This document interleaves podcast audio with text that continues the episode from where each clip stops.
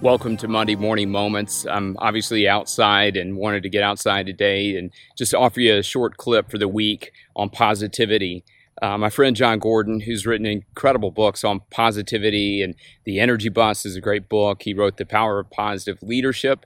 He's written The Power of Positive Teams. He wrote a book called Stay Positive and has posted a lot about positivity on his Instagram page and on social media and trying to encourage people.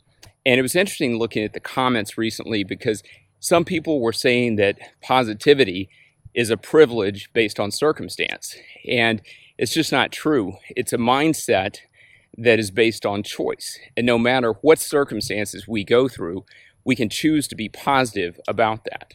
And I'm going to talk more about this and especially the work we've done with athletes and business leaders and entrepreneurs about resiliency and possibility thinking because the two are tied together.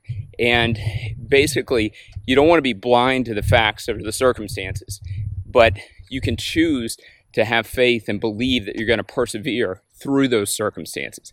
And that's what being positive and having a positive mindset is all about. So we'll talk more about this in the coach's corner. You do not want to miss that because we'll talk at least about five key characteristics of resilient people and how to be resilient and how you can um, you know grow true grit in your life and persevere through any circumstance. So stay positive. Key question for the week is what area of, of your life do you need to be more positive in?